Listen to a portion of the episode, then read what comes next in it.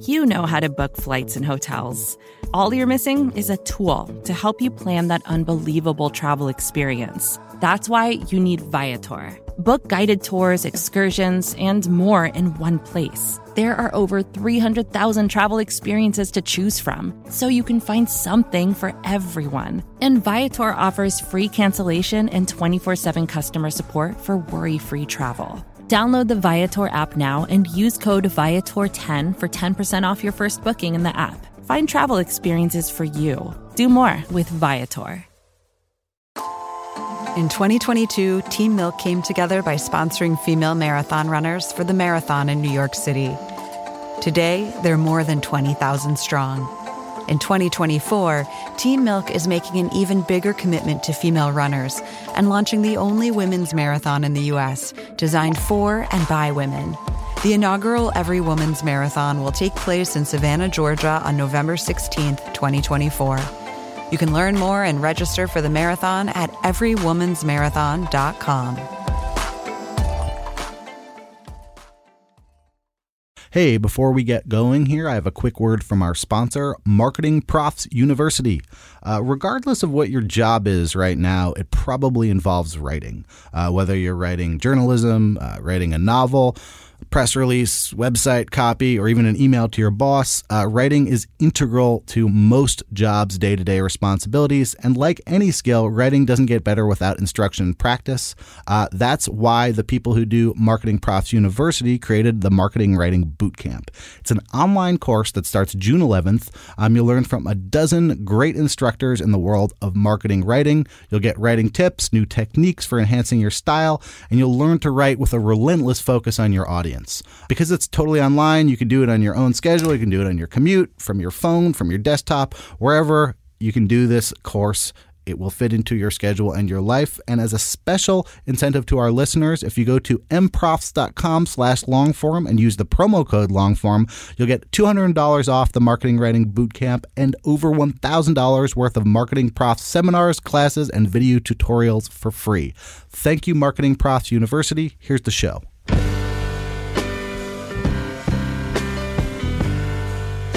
Hey, welcome to the Long Form Podcast. I'm Aaron Lammer here with my co hosts, Max Linsky, Evan Ratliff. Good afternoon. Guys, we haven't been in the same room in a long time. It feels good.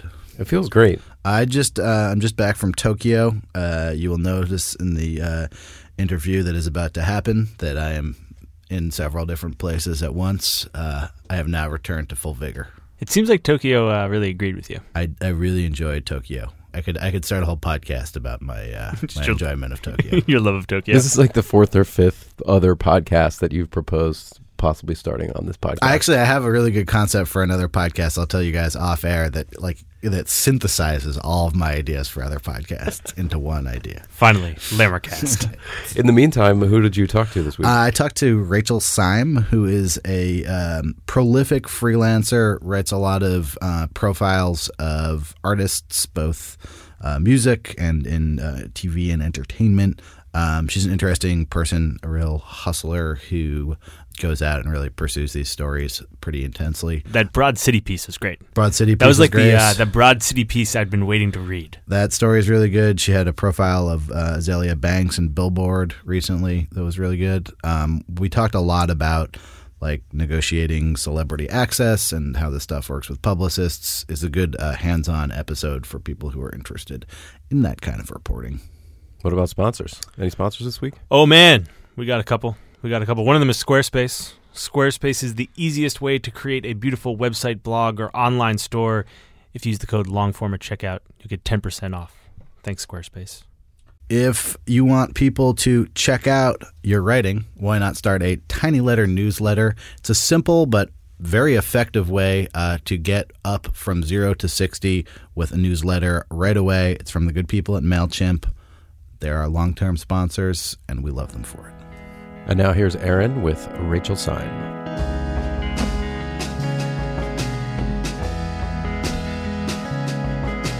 I'm going to pause in my digestion of that pad thai to welcome my guest, Rachel Syme. Welcome. Thank you. Thank you for having me. You are a part of a breed that that doesn't like appear on this show as much as it did, I feel like early on in the show, which is you are a true freelancer. Right now, yes, true freelancer. You write many stories uh, for many publications. I would say the main connective thread among them is you seem to write about artists, and Mm-hmm. you seem to write about artists that you like. So you've done uh, recent profiles of Sure. um, Broad City. Yep, uh, the girls from Abby and Alana. Abby and Alana Yeah. um, from Broad City. You did a, um, a profile of Aze- Azealia, Azealia Banks. Okay, I almost said that. wrong. Azealia. Both of them, I think, sort of convey a certain empathy for, for the, the people who are the subjects of them, and and a, and what I saw is sort of a true fandom of of what they were doing.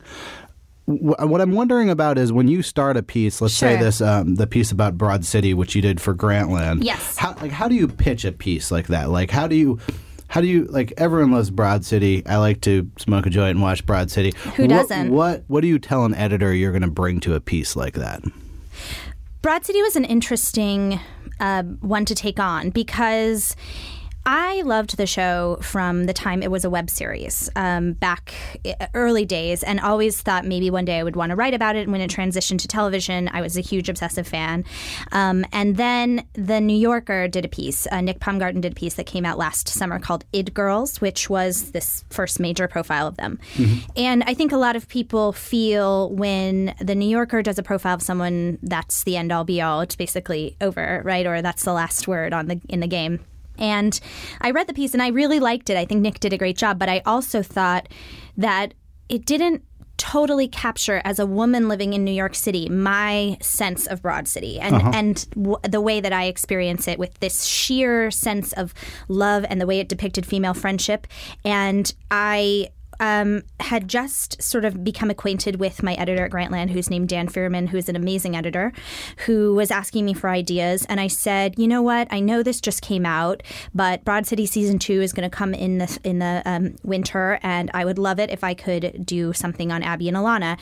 And it turned into a much bigger thing. You know, we thought maybe it was just going to be an interview. We thought maybe it was going to be a kind of sneak peek of the new season. But as I uh, started looking into it, I realized what I really wanted to do was watch them work because I thought that uh, something that the the first profile didn't do was necessarily get into their process. And and as someone who's kind of a woman and also the same age as them and kind, of their peer, Kind of a woman. yeah, sorry. I say kind of as a modifier. but uh, yeah, no, someone who is a woman and the same age as them and Yeah. could sort of enter the situation as a peer, I thought I might get something different out of it than uh, the first reporter did. And I think it's always uh, scary to take on subjects that somebody else has, has taken on before you. But also, I kind of have this weird streak in me that feels like that is the most fun challenge Yeah. where you say, I'm going to be the last word on this. And of course, I wasn't because, you know, four weeks later, the New York Magazine cover came out, which was yet another huge profile of those girls. So I think you have to, but you have to attack every piece as if you're going to be the final word on the subject. So when you say like, okay, Yeah. you don't know this is going to be like a like a sneak peek or Sure. it's going to be like a, you know, a phone or interview. Like, how does something like that escalate? Like, like do you tell the editor like, hey, I think I could go more, or I think like, both in terms of managing the the expectations of Mm-hmm. the publisher and sort of the subject, how do you get a big piece instead of a little piece? Yeah, it's a good question. So with Broad City, I think it was a lot of sort of it was a perfect alchemy of things. First of all, they really loved Grantland and they thought it would be a good venue for them. So coming to them with the actual venue of where it was going to be, I came saying that I wanted to do a Grantland piece. Sometimes when I reach out to people, I just say it's me. Hey, I'm really interested in you. Um, would you like to do a piece? And then I bring access to a specific magazine. It's kind of works both ways. When you're a true freelancer, you have to do it both ways. Right. Uh, but in this case, I came to them and said, uh, I'm with Grantland, want to do this piece. And I also immediately out front said, and I'm going to need a lot of access. I mean, that was the first thing I asked for. I said, I want to go on set. I want to have more and more time with them. And, you know, I kept pushing. So I went on set. That was the first time I ever met Abby and Alana. And um, as you can read in the intro to my piece, it was a sort of really wild introduction to them because I watched A- Alana have sex with a tree as my first interaction Yeah. with them. Uh, fist And you, a and you had been dealing with them direct, like when you're setting I've a been dealing up with, Comedy Central. Comedy they Central. finally hired publicists after. I, it was a very lucky thing that happened because uh, one of the things that's really tough in the world of uh, profiling and celebrity journalism and getting tougher and tougher is this sort of system of celebrity publicists and their love of saying no um, and their sort of gatekeeper mentality. And also because now celebrities can kind of control their own narrative via Twitter and Instagram. People find profiles less and less effective, less and less desirable, unless it's for, you know, uh, the cover of Vanity Fair or Women's Magazine or something that will allow them to wear a lot of couture. So I went on set. I was there for six hours. I got to talk to both of the girls, but I thought at that point I had not gotten enough. So then we had a lunch um, and I watched them edit an episode. And at that point, most people would have said, I have six hours plus another four hours. That's enough. But I really felt like they were in a- really tired place, sort of like how you are coming back from Tokyo, because they were in the middle of their editing process and they were strung out. And we went to this sort of really weird fluorescent halogen diner where everybody looked sallow and we were the only people there. And so I wanted to have one more interaction with them when everything was over. And so we had yet another lunch, which I pushed for, which initially um, they pushed back on and said, I think we've done enough. And I said, well, look, I don't think the piece can go on unless I have one more interaction. We did. And then finally, I went to the premiere where I had yet another really blessed interaction with those girls because as I was getting out of the cab to go to the premiere, my friend Alex, who came with me, uh, crunched her heel on something on the floor uh, of uh, on the ice outside, and it turned out to have be Alana's cell phone. So it was this weird serendipity where at the party I got to go find them and say, "I have your phone." So so it was actually like an amazing kicker to the piece that I couldn't have planned better. that's sort of a skill where you're like, I need another day. I need Yeah. I need more. Is that something that you've had to develop over time? I mean, like I don't have I don't have that quality. When someone like says no, I'm like, cool. I will never ask you again because I'm like I I'm so like uh, shattered by, by this no. Like I like, think that you have to fight for your own piece, and you have to decide where the rhythm is is and what you where the lacunae are and what you're missing. And if Yeah. you're still missing it, you're allowed to ask for it. I mean, they can say no a thousand times. You can ask a thousand times. I think a lot of people are afraid of making that ask because they think that in this formula, like the celebrity or the artist or whoever they're interviewing is more important than them. And if they Right. say no, then you know, yes, you must respect them and their time. The the point is, it's uh, both people enter into a profile. In my opinion, both people enter into a profile trying to get something out of it. It's all part of the sort of machine of how culture works and how people learn about something new that they're going to love. And you want to do those people service, Yeah. and you can only do them service if you get what you need. I mean, I'm currently reporting another feature for Grantland, which um, I guess I can say here. no one listens to the show. I'm I'm uh, doing a, a big profile on the band TLC, who Whoa. yeah, who uh, are, are You heard reunited. it. You heard it here first. Yeah, I've spent a lot of time with Chili and T-Boz. Uh, well, Chili majorly actually, and this is kind of a fun story. So, you know, when I uh, I I met them initially for lunch in New York City, they're reuniting, and they were doing this Kickstarter, as I think you may have seen, or anyone out there may have seen, to do their new album, which will be their first in 15, 12 or 15 years. I can't remember the exact date. Immediately when I saw that, I thought, oh my God, I love TLC. I've loved them. Crazy Sexy Cool was my first album. So then again, we're going to things I like. I think actually you're right. Enthusiasm is the first thing that Yeah. really gets me excited Have about like, doing have it. Have you ever profiled someone you strongly disliked? I guess you're probably I not going to say it. say. Okay, I mean, yes, I, ha- I have you have. profiled someone who I thought was extremely difficult to Sure. deal with, but I thought ultimately was a genius. Okay. Um, uh, but no, I, I actually feel like I've been pretty lucky in that I haven't been profiling many jerks or um, people who I thought had no cultural value. Earlier in my career, when I was doing a lot of sort of puff pieces just to pay my rent, I think I interviewed some people I thought were sort of hacks or you know, just getting by on their face with nothing to offer the world. But no, I, I, I've been really fortunate. I don't do many profiles of men, so that might be one of those things. I think I gravitate towards women. consciously or- Absolutely consciously. Okay. I actually uh, made a vow to myself that in 2015 I wouldn't do any um, profiles of men, but that's actually changed now because I uh, got a chance to profile someone really fabulous. That's I can't talk about yet, but um, by choosing to not profile men except when the the opportunity is fabulous,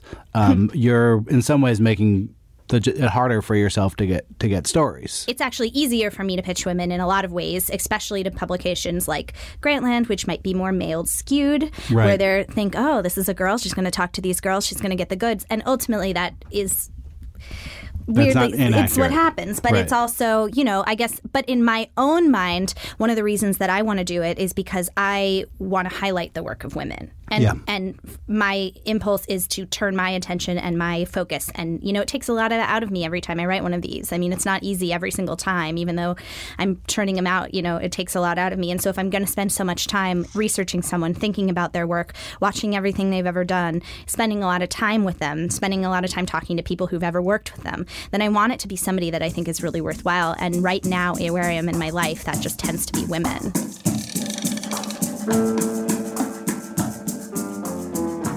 Hey, I'm going to pause things here with a quick word from our sponsor, The Great Courses. Uh, every week on this show, I talk to a nonfiction writer. I know a lot of our audience has been inspired to try this line of work themselves, and they need a place to start. A great one is this course.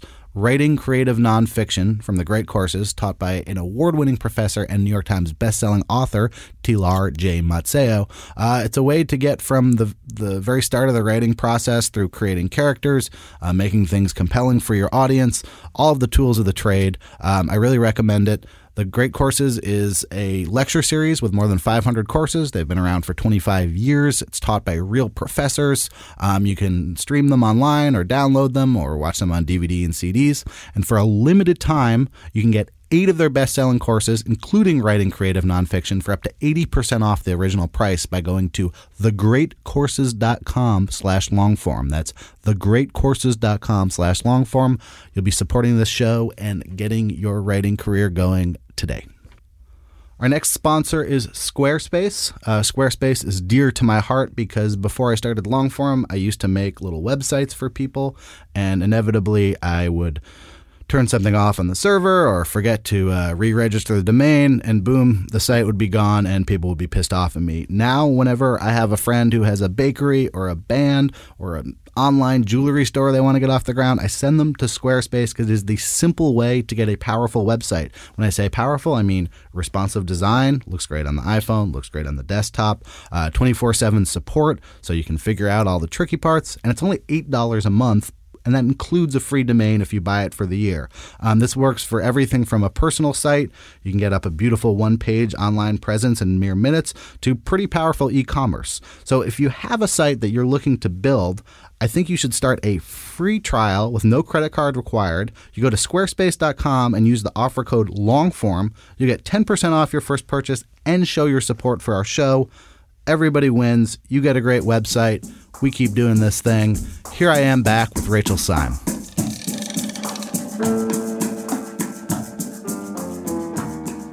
You profile a lot of women who I would say are between the ages of uh, 23 and 33, we'll Yeah. say. Um, do, do you bond with, with the subject of these profiles? Like, do you feel, feel like when you're hanging out with, let's say, the Broad City girls or any of these people who, you know, in some ways are part of your sort of cultural world in New Sure. York City. They're part of your cohort. Sure. Say, um, what is that vibe like? Do you see that? Is that is It's it a a, very peer, peer feeling? Or? It's a pure feeling, but it's also a strange vibe, Aaron, right? Because, for example, with Abby and Alana, we're not we're not currently friends now that that profile came out. I mean, Abby uh, and I follow each other on Twitter. I don't think Alana does, but uh, they they you know I haven't I never heard from them again after Right. it came out. I think so you it- don't even really know whether they liked it or not. I heard that they liked it from their people, but Yeah. you know, you can never know that. That's you can't trust people. Yeah, you can't trust you know nefarious people that are guarding guarding guarding people's reputations. But no, I mean, I, I have a, a very contentious relationship with my own job because I think that. I'm a personable person. I'm a chatty Kathy. I kind of tend to be. I'm small. I'm five one. I'm you know I have this high pitched kind of bubbly voice, and I think that people do tend to bond with me, and I tend to bond with them. I think there's there's there's different ways of reporting, right? Yep. There are the interviewers that go in and they're incredibly stoic and they just ask this list of questions and sort of let the other person fill in the silences with their own quotes, which I often do. I read the room and see what's going to get the best material. If you have somebody that is a talker, you just let them go. You don't put yourself in it all. But if you have people that need you to meet them halfway, I do it. And and in that process, it feels like you're making friends. Right. There's this moment where you're there's a transference where you're talking about your own life and then they're talking about their own life. But there's something deeply unfair about that, right? Because if I talk about, you know, ex-boyfriends that have screwed me over and then they talk about it, I get to quote them. Right. No one's writing. Right, No one's. Your stuff right. doesn't And- end up in the and- story. And so that confessional aspect of talking to another woman your your same age who has your same patois, who's from Yeah. your same sort, especially people like Abby and Alana who are like Jewish brunettes from Brooklyn, which is what I am. Yeah. You have this sense that you're bonding, but at the same time, you're also going to betray them because you hear a quote that they say, or you see a mannerism, a mannerism that they display, and you write it in your notebook, and you think, I got it. Right. I got it. And and that moment when you think you got it, that's when you sort of get pretty sad in your brain a little bit because you're like, they don't know I got it, but I got it. Did you get that relationship off the bat, or is that something you've sort of had to that you've developed? I mean,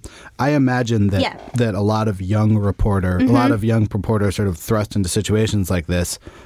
You do feel like you're friends, maybe, or or you're like maybe we could be friends, and maybe In I should life, try and yeah. protect that. I mean, was that is that has that been something that that's evolved for you? Yeah, yeah. And I think there are moments where I've had to really check myself and say, Rachel, you know, you're not these people's friends. And you won't be because you decided to enter into this relationship as opposed to meeting them in the outside world in some way. And if and and this is this is the calculus. And and that and that is something that I've had to learn I, I wouldn't even say the hard way. It's not like I've, you know, tried to pursue anyone after and said, oh, but I thought we were friends. Yeah. But I think there is a sense when you finally put the piece out and it's out there and it lives, and then you, and then there's this sort of sense of like, ex- elate, elation and then kind of divine sadness because you think, okay, that's out there, and also like that whole bubble of a magic relationship that we were in the whole time I was writing about them, that's over. It's over and always, and move on. And you know, there are certain people that I've profiled and and you know, say Azealia Banks, Yep. who we bonded that night to a kind of extreme degree in that uh, she cooked me dinner. Her friend came over. We Yeah. ate this dinner all together. There was a lot of laughter. There was a lot of hoopla. There was a lot of like dancing and music and laughing and jumping around.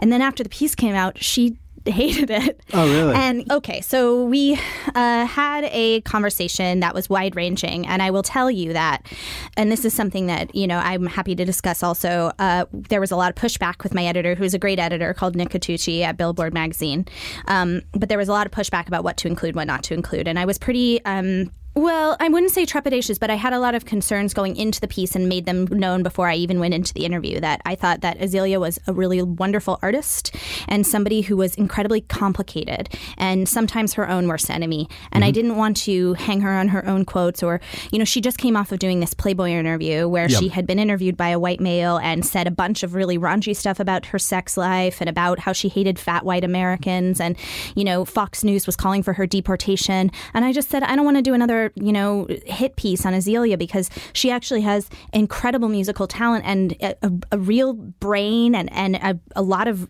amazing ways that she sees the world that are totally different than other people.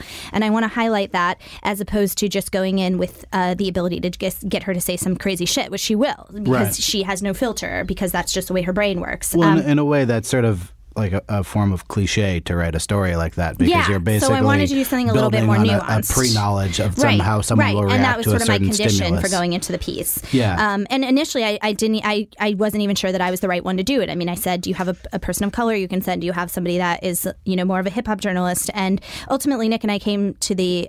I was always a fan of Azealia's, and I've listened to, you know, um, "Broke with Expensive Taste" like until it's worn out on my iPod or whatever, if you can do such a thing. But I, you know, we had a lot of back and forth, and finally, you know this is kind of an interesting thing. We decided, you know, it's she may she hasn't really talked to a lot of women. Maybe she'll open up to you, and also like you know, you seem to have a sensitivity for what you want to say. So we went in, we had this great time, and there was a lot of things that were said which will never ever emerge that weren't the quotes that I ever wanted to include because I didn't think they represented her. But one of the quotes that did get in, which was fairly innocuous, was that she said she had a crush on Barack Obama Yeah. that she wanted to sleep with him. Yeah. which I thought was hilarious. And we like cracked up. If you heard the transcript at the time in the kitchen, I think I like clapped. I was laughing so loud. It's a fairly bena- uh, benign. Yeah, and we were like cooking, and the like chicken was boiling, and it was just like every, and that was just part of a rapid fire series of like people she was saying that she would, you know, sleep with, or, or people she thought could get it, and like it was just great. And then that sort of emerged, and all these publications, you know, the Us Weeklies of the world, picked it up, and she i think got very defensive and upset about that as would i that that was the part of the profile which included a lot of other interesting facts about her including the fact that she's writing a book that she believes in uh, witchcraft and sort of otherworldly things that she wakes up every night at 3 a.m and gets stoned and like talks to herself in a mirror until she works herself into a psychosis where she can write. Like there's some she reads Ralph Waldo Emerson. There's some really interesting things going on inside this girl. And i thought that they picked up the least interesting things and then ran with them. And she was upset about it. So she put something i think on instagram saying this wasn't my favorite interview. I don't know if it was the journalist. I don't know if it was the editor but i feel like they don't give me enough credit or something like that. She then took that down and actually her people the nefarious quote unquote people got in touch with me and said, you know, I think it's it's it's all going to blow over. But that was one of those things where I felt extremely like I had actually going into it a sense of wanting to do justice here, uh, do right by her, and and you know sometimes you can't ever win. I'm interested in the in the sort of setting of that story, which is like, so you're um, cooking dinner with her. I always like think that these sort of setups and profiles are interesting. Where yeah, it's like she wanted to do that. That was her idea. it's a weird like alchemy of of sort of staged and natural. It's like a staged version of what Mm-hmm. natural that activity. person would think is a natural activity, and Right. it's like different people have like you you see them sort of repeat you know different sort of tropes in, in like the thing that we did together. I know. I always think about what would I have someone do with me if I was being profiled. I was thinking if like someone came over to my house like for for a profile, I'd be like, "So, do you like want to watch like John Oliver and then Right, sit I'd on be like, "Do you want to get stoned and watch an eight-part PBS documentary on Yeah. the history of New York City? Because Yeah. that's what I want to do." Yeah, like the idea that I would be like hours. cooking an elaborate meal with a stranger is Yeah. like so far out of the. Ba- I like barely would do that with people I'm closely friends. With. Or I'd just with. be like, "Do you want to go to Barney's yeah, and so, buy everything?" so like, how does the a chick? Uh, it was a chicken dinner. yeah. Okay. She wanted to make a chicken and dumpling soup. It was her grandmother's How recipe. does that like? How does that get set in stage? At what point do you hear about cooking chicken in the well, process? that was a totally Azealia generated idea because she felt like nobody had really seen another facet of her and she loves to cook. That's a huge passion of hers and she's excellent at it. The chicken soup I had was hands down. I, I don't know if I if you out there have ever had transcendent chicken soup, but that's what this was. It was like umami and like unctuous. It was so good. Um, and so she wanted to show another side of herself, I think, that was like a little bit more domestic, a little bit chilled out. Um, and, you know, I think that that was a savvy move on her part, but it was completely generated by her. But then again, there was this artificial real quality to it because she didn't want to do it at her own apartment because her own apartment was, you know, a total wreck and she has five pets and she was, you know, running all over and going to Japan the next day. So she had stuff everywhere. So we did it in this uh, really sort of sterile midtown Airbnb kitchen that then her team had staged beforehand so that she could cook in. So it was that sense of like, artificial real that you always get and the same thing happens every time like you know and and when you're pushing for more and more access you're trying to get closer and closer to something real so Right. i think maybe this is the part where i can loop back around to the tlc stuff when we were talking about pushing I'm- for more I- access Anytime you use the phrase "looping back to TLC," I'm, I'm in favor of that. pushing for more. So the first time I had lunch with them, it was at a very fancy restaurant in New York City. Yeah. And that's not a classic T-Boz chili situation ever. But, you know, I mean, yes, they're fancy ladies, but, you know, I, they were, obviously it was very formal. Yeah. And also um, their, one of their uh, publicists was there, um, which we can, you know, that's a whole other thing about whether or not you can have a publicist around when you're doing one of these profiles. My general feeling is no, never, but sometimes you have to put up with it to get Yeah. access further down where you don't have them there. There's Yeah. like sort of trust levels. Yeah, and then the second time when I went out to LA, I was going to go to the studio with them, which seemed like a very natural thing to do. But T Boz got sick, so Chili was the only one who was there. Um, so I had to see her in a hotel room, and then the next day I went to the Grammy gifting suite and walked around with her, which was a, an amazing experience and a closer thing to what really TLC goes through. And right now, that could be enough for a whole piece, right? Like Yeah. walking around f- for a whole day with Chili from TLC. I got a lot. But at the same time, again, in my own brain, I know that the piece isn't done. So I'm I'm going to go back to LA soon and see them do rehearsals for their upcoming arena tour because I want to see them in a yet another environment a little bit more. I want to see them interacting. I want to see how everything's coming together. For me, it's about creating these scenes that approach the real as much as possible and also get to see them sort of unawares of the journalistic process. I mean, that's that that I think that with Abby and Alana too is like I kept pushing to get an interaction with them that was a lot more naturalistic than, you know, there's a, there's a reporter let's in talk the room. about that. Like, yeah. what, how do you put? So, like, every single scenario you've described, from the chicken cooking to the like walking around at the Grammy gift Mm-hmm. bag ceremony. Um, when I imagine the person, I imagine someone performing for you, or or or in some ways an an artificial environment. but that's that's that's what you enter into. You're always performing. I'm performing for you right now. you are performing for me right now, but the stakes of the performance are pretty clear. Like I've invited you to come here and put on some headphones. You're not acting like it's not like we're just hanging out at your house right now. We're Right. in a studio with Right. microphones Right. here and I'm interviewing you. Right. Whereas there's a kind of performance where it's like we're like friends cooking. Like this is natural, right? Sort of and and yet it I'm assuming that must be somewhat awkward at, at times at least. Sure. The first 10 minutes are always like, hey, like I'm here to try to caps uh, like encapsulate everything about you from spending the next hour with you. Right. Let's do it. and you don't know anything about me and you haven't read my other pieces and you don't really know what my intentions are Right. and like hey let's Right. go so when you say you're pu- you sort of push for the natural h- how does one push for the natural well, the, the, more natural and more interactions you can get with someone, the more comfortable they feel with you. Yeah. First of all, so it's just a time thing. You don't always get the luxury of that, and you know, a lot of the big pieces uh, that I'm doing, I try to get more and more time. Um, but often, often for like a one page or, or like a short profile, you don't get you, you get an afternoon. I mean, I, I just did Laura Marling for T Magazine, and I and I got three hours with her, which was which is a lot. I went and I flew to London, and she cooked me lunch at her house. Yeah. and that was actually the most naturalistic thing I've ever done. meal that someone's ever cooked Oh, you it in was a so good. Actually, vegan, Yeah. and it was like coconut roasted cauliflower and chestnut puree mashed with like beets. It was so delicious. would you would you mention it if someone um, cooked you a terrible meal uh, yeah, totally. okay But it was actually delicious um, and fit right in the narrative of what she was trying to talk about, which was this time she went to LA and basically almost joined a cult and became a vegan. And um, but yeah, and that was like an amazing interaction. But again, it was one afternoon at her house, and you and and immediately we were also sort of fast fast fast friends um, in terms of being able to talk to one another. But there is there is that strange equation where you say after this is over and it's so awkward, you're like I'm gonna leave and like you know do we hug, do we handshake? Like we just had you just like basically poured out your soul to me. You don't know how I'm gonna use it. I walk away. I have all this stuff in this little recorder in my bag, Yeah. and I don't know what I'm gonna do with it either. And there's this sort of moment afterwards where you just like take a deep breath on the street and you're like that was weird. And it's that sort of Janet Malcolm feel of just like you know now I have to go betray this person Right. by telling the truth. I'm interested in the idea, like you, you brought up in, in the, the context of that uh, Laura Marling, It's Laura Marling, yeah. um, profile. So um, this period where you know she had been a sort of a precocious star, and that she sort of freaked out and dropped out of society and moved Yeah. to L.A. and kind of got into some culty like yeah Yeah. and it's a great story Yeah. like it, what it's not is an explicit description of her art it's the backstory to the Sure. art and I wonder how you view when you're profiling an artist the sort of balance between um, mythology and sort of practical, like this is a person who like makes songs. They have Yeah. they, they really exist, and you can listen to them. Like, do you feel any obligation to describe the art itself, or is it sufficient to sort of set the stage for it like that? You know what? I have to tell you, it actually depends on the publication for which you're writing. Interesting. um, because I would love to talk more about the art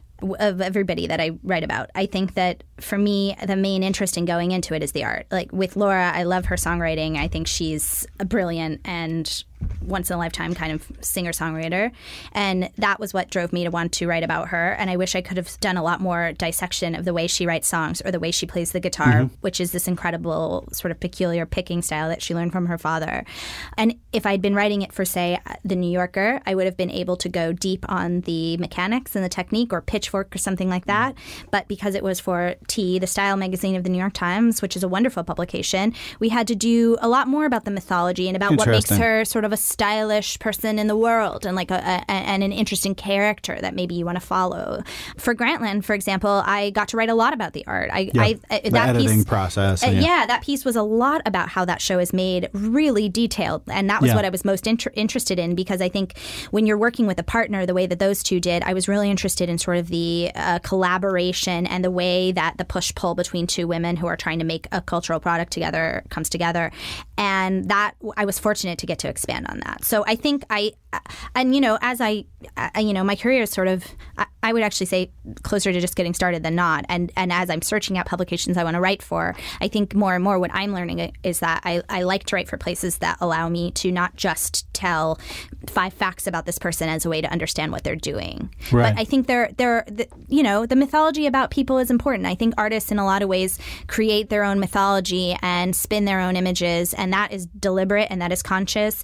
And people's choices um, define them, and I think that you can use choices and signposts in people's life as a way to tell a story about them as well. I, I certainly agree with you that there's not sort of a like a like a strong line in the sand of like this is the mythology and this is the music. Like Right. that's n- never been how anything worked. But when you're putting together a piece, is that something you just sort of can feel like, hey, these T magazine people are not going to want a bunch about like finger picking style and, and this, or is that something where you end up where you write that part of the story and then it gets cut out? Like how do how do you I guess how, how do you learn what people want? Would be the question. I think if I have any wisdom to impart, it's that you learn different editorial languages the way you learn any other language. And you have to become fluent in them and in the language of the magazine. And it feels like, obviously, the best, best, best never change their tone for anybody. And I don't think I do either. I think that in a lot of ways, it's always me. All these pieces are me. yeah. But you learn in your own natural rhythm about how to create something after talking to your editor a lot that both of people would come to a conclusion that they were happy with and they thought best represented the the magazine but also my ideas. And that I think comes mostly from like I I just said intense conversations with my editor. I'm like a very editor heavy writer. I love to talk to my editors a bunch. Like if you hire me like we'll we'll talk and I will get a sense of both both of us going into it even before the interview and then after like what we're both sort of aiming towards though again I, I when I sit down to write it I turn off all noise Do editors appreciate that? I think so oh yeah I mean I think that I only work with people that want to do that Yeah. From the point Yeah. when you were like 21 Sure. and you were working at uh, New York as an intern yeah it was my first to, to my right first now job. where you have uh, your own apartment and a book deal and, and a lot of what seems like a, a lot of articles to write over the next year. at, at what point along that journey were you able to do to write full time for a living? Like how many years did it take before you were a full time 100% journalist? seven and a half, eight eight years ish. I think I went full time freelance in 2011, maybe. Yeah, I moved here in 2005. So, right after I graduated college, I didn't go to grad school. I didn't get an MFA. I just started as an intern. Um, and and I was talking to uh, my editor Mark uh, from Matter about this earlier today about how we feel like um, he's sort of in my same generation of journalists, and we feel like we were the last ones to arrive during this weird cusp years where there was no BuzzFeed, there was no Vice, really. Uh, uh, there was no, I mean, it was around, but it wasn't what it is today. There was no Awl. There was no none of these places that young people could just enter into and get a job or write or have exposure. You had to pay your dues. Yeah. It was still this last generation of like getting an editorial assistant job at a Condé Nast magazine was like the thing that everybody wanted to do when you arrived on campus. You know what I mean? I mean, long form has only existed five years, and actually, when you just look at the sort of annual statistics of it, you can see this happening. You can see that the first year it's New Yorker, New York Times, New Republic, and the um, pool of publications just that that have you know over say five articles uh, recommended at, over the year. It just keeps getting wider and wider every year. Right. And I think that there's a very interesting thing that kids can do now, which is they can get exposure even before they move to New York. Let's say they're writing for like Rookie Magazine or BuzzFeed or something when they're 18, and then they finally arrive here and maybe they get a job right away and they have this, you know, big platform. And for all of the things that BuzzFeed maybe isn't the best at. I think it's it is a venerable and totally viable publication now, and a place you can get major exposure to major people, and you could do that. You can do that at 21 years old now. That was just not possible for me. You know, you, don't had to you get don't even people's need to coffee. be an intern per se. No, I you you know, and I got people's coffee for years, um, and you know, I was fortunate to sort of rise quicker than a lot of people, and that yeah, I became. I went to Radar, which was an independent publication, and so I got to just do a bunch there. I was writing articles from the get go, editing a section, and then, but you know, I think it's it's actually something that I talk about a lot is like how I think it's interesting for young journalists now how you can kind of see the entire landscape because of the internet before you get here. And then if you decide you want to move to New York and do it, and a lot of people don't even have to, that's the whole other thing. But if you decide you want to, you can have this kind of impeccable pedigree, right? Your first job can be at BuzzFeed and maybe you write a few pieces for them and it goes well. And then maybe you like get your first, you know, small piece at the New York Times or at the New York Times Magazine because they're getting really hip now. And then you sort of do that. And maybe like one of your essays goes viral and you get your first book deal. And like, and you can kind of do this. Yeah, I mean, their generation doesn't seem that great to me. Really? No, I'm just kidding. Uh, I think they're smarter than we were. As you move into a, Yeah. a bright future, I have a, a final question, Sure. which is. Um, how do you deal with publicists? You're you clearly have a way of getting what you want out of these profiles, and, I, and what you want seems like it's often in opposition to possibly what a, a publicist would want. Well, look, I've had nightmares that I won't go into now where I've had interactions with publicists where they try to thwart you at every turn and, you know, we killed the story because of it. If you're out there trying to deal with a publicist, publicists are people too. They're not your enemy. They want you to be nice to them. It's a really good thing to have drinks with them when you don't need anything from them and to let them know who you are and the kind of pieces that you've done and if should they ever have anything for you and then when you finally can work together. But if you are reaching out to them with a need, I think the first thing to do is very succinctly express enthusiasm for what you're trying to do and give them a sense of the project. They get a million emails every day saying like, "I'd like to write a story about Lily Tomlin. Maybe vaguely generally she has something coming out. What do you think?" Instead, you have to be like, "This is who I am. This is my vibe. This is why I think I want to do this story. This is exactly how I envision it going down and like this is why it's going to be good." And that gives them a lot more to work with. It's a little bit like, you know, um, dating. You know, it's like it's like every single time it's a first date. Right. So if that makes you feel uncomfortable, it's probably not the job for you. Thank you very much for Thank coming you. in, Thank you, Rachel.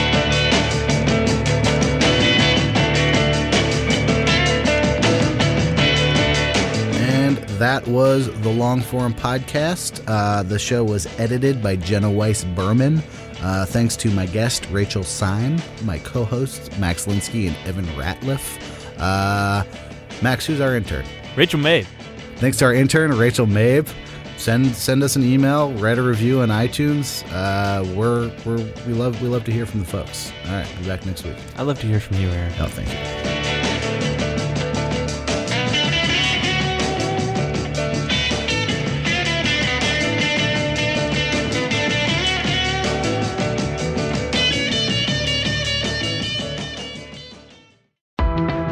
Run?